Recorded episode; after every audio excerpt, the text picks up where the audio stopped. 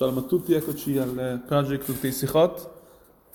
Siamo alla parasha di Vayetze, sempre al volume dieci, il decimo volume di Lutei Sikhot. Alla Sikha Aleph, alla prima, al primo argomento. Questa, uh, questo argomento è proprio basato sul primo versetto di questa parasha, proprio sul versetto che... che come vediamo che Yaakov esce dalla città di Be'er Sheva e va a Haran. Sappiamo che Yaakov scappa da Esav, eccetera, per andare e va da Lavan, da Labano.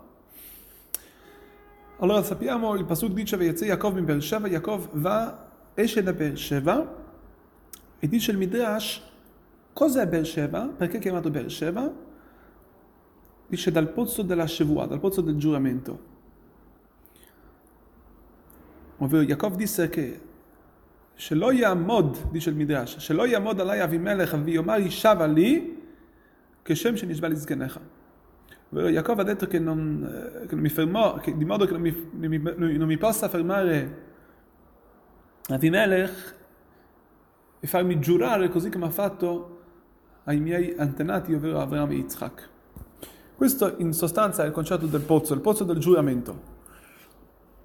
Vediamo che tra l'altro uno dei, uno, una delle cose che ha portato questo giuramento, che ha fatto questo giuramento ha fatto, ha fatto ritardare l'entrata del popolo di Israele nella terra di Israele, così c'è scritto.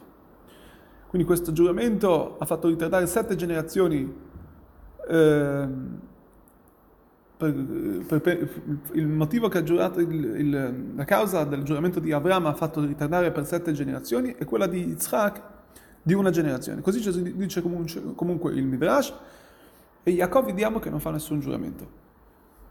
Qui il Rebbe pone una domanda molto molto forte. Siccome Avraham e Yitzchak hanno fatto, hanno giurato, fatto, hanno fatto, hanno fatto questo giuramento con Avimelech, Eh, perché Yaakov aveva paura di fare questo giuramento? Finché, finché Yaakov proprio esce. C'è scritto che Yaakov esce da dove? Da Be'er Sheva. E se questo giuramento non è, non è un problema, non è problematico, allora la domanda si capovolge. Perché, scusate, se il giuramento è sì un problema, la domanda si capovolge perché Avraham e Yitzchak hanno fatto lì loro il giuramento senza aver paura di quello, del fatto che avrebbero trattenuto il popolo, il popolo ebraico nell'entrare nella terra di Israele. Per capire ciò, molto molto interessante come il Rebbe spiega la differenza del, del modo come servivano i nostri padri, la differenza tra Avraham e Yitzchak e Yaakov, nel modo di servire il Signore. Avraham e Yitzchak avevano una...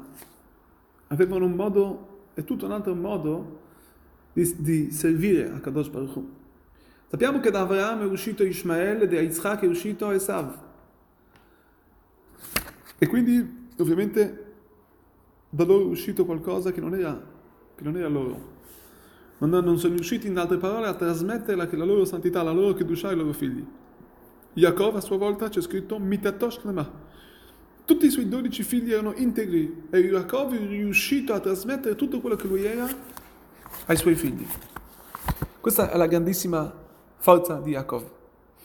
Questo perché, se andiamo a vedere la differenza, la differenza tra Avraham e Yitzchak e Yaakov, che Avraham e Yitzchak avevano a che fare solamente con i mondi superiori. Venivano da mondi superiori, dal mondo più alto. Yaakov invece, Yaakov va nel posto più basso del mondo, Yaakov va a Haran. Yaakov ha a che fare con il trasformare il male. Yaakov è a livello della teshuva. Vediamo infatti che Avraham e Yitzchak,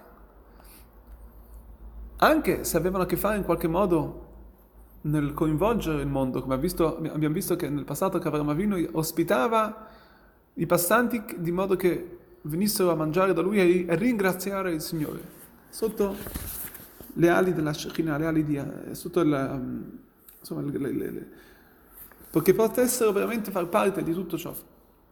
Nonostante ciò, vediamo che la loro il, il modo come Avraham ha servito il Signore e ha fatto di modo che il male non potesse, non, non potesse dare contrasto, non potesse contrastare al bene. Ma non, è riuscito, non ha capovolto il male. Tra l'altro vedevo qui nella nota, interessante, Avraham Avinu non ha convertito tutte le persone, cioè vuol dire, le ha convertite, ma non, non da, conver- da queste conversioni non è uscito il popolo ebraico. Il popolo ebraico esce da Yaakov. Vuol dire, loro, alcune persone sì si sono convertite, ma la maggior parte delle persone sono solamente entrate sotto questa Shekhinah, sotto la, la il, come si può dire, sotto la fede divina. Mentre Yaakov vediamo che va a Haran, nel posto più buio del mondo, e lì il suo lavoro è di capovolgere questa, tutto quello che ha a che fare, tutte le cose più lontane, e di portarle, di innalzarle ad, ad, ad Hashem. E questa tra l'altro è la differenza tra, la, come dicevamo, dalla, dalla, dalla Vodà, dal lavoro dei tzaddikim e del Baalei Teshuvah e coloro che tornano in Teshuvah. Sappiamo che un tzaddik non può neanche, non ricade neanche un pensiero negativo, così è riportato nel Tanya. Mentre un, un Baal Teshuvah, la sua forza è che le, nonostante abbia peccato, nonostante ha avuto a che fare con le cose del male, riesce a riportare queste forze, queste, questa, questa negatività a meriti addirittura. E questa è la forza di Avraham, e, e, e questa è la forza di, di, di, vero di, di Yaakov, che avendo a che fare con queste forze, che avendo a che fare con, queste, con questa negatività, è riuscito a toccare, a trasformare quello che sembrava male in bene. Mentre Avraham e Yitzchak hanno trattenuto, ma non hanno capovolto. A questo punto capiamo, riusciamo un po' a capire la domanda che abbiamo chiesto. Perché Avraham e Yitzchak fanno questa shavua, fanno questo giuramento? Il giuramento di cosa, cosa dice il Midrash? Il giuramento era che ci fosse, in modo che non ci fosse guerra tra loro e Avimelech. Quindi ognuno di loro si è astenuto a fare la guerra.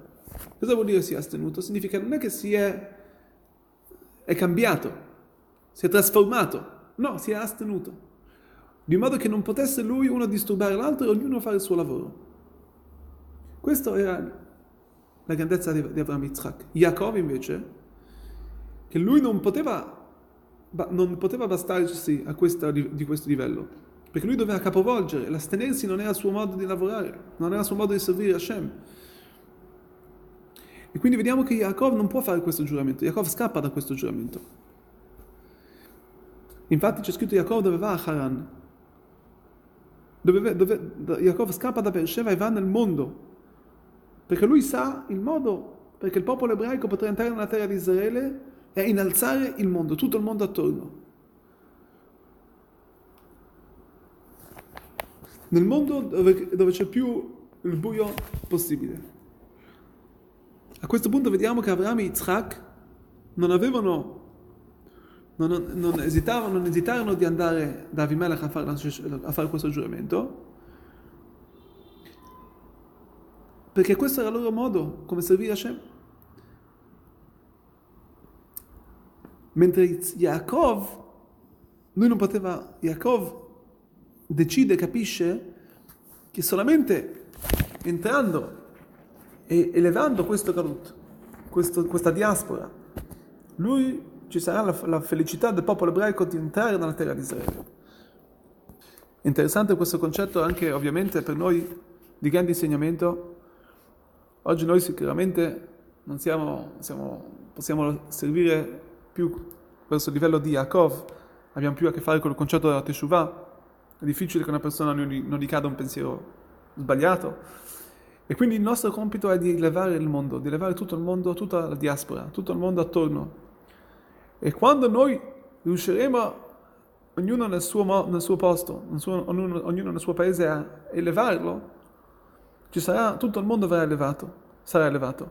E a questo punto tutti quanti potremo finalmente innalzare noi stessi, entrare nella terra di Israele, quando il mondo stesso sarà raffinato e non come Avraham che chiamò, che chiamò il, te- il tempio montagna, non con Iz- come Yitzchak che lo chiamò campo, ma come Yaakov che lo chiamò Bait, casa, ovvero una casa eterna per Hashem, che veramente la differenza è, come spiegato nella mistica, una casa è, è quando c'è eternità. L'eternità viene dal lavoro profondo, quando si riesce a elevare tutti i, eh, tutte, le, le, tutte le basi, dal, dal Yesod, dalla base più bassa, tutto il mondo, tutte le, le scintille che ci sono in tutto il mondo, allora lì si arriva al Bet Amikdash, che sia veramente presto nei nostri giorni, che Hashem possa aiutare e Lui possa tirarci fuori da questo galut, ancora prima che noi arriveremo a ciò. Sarà una cosa veramente dall'alto, che possa essere subito nei nostri giorni. Shalom.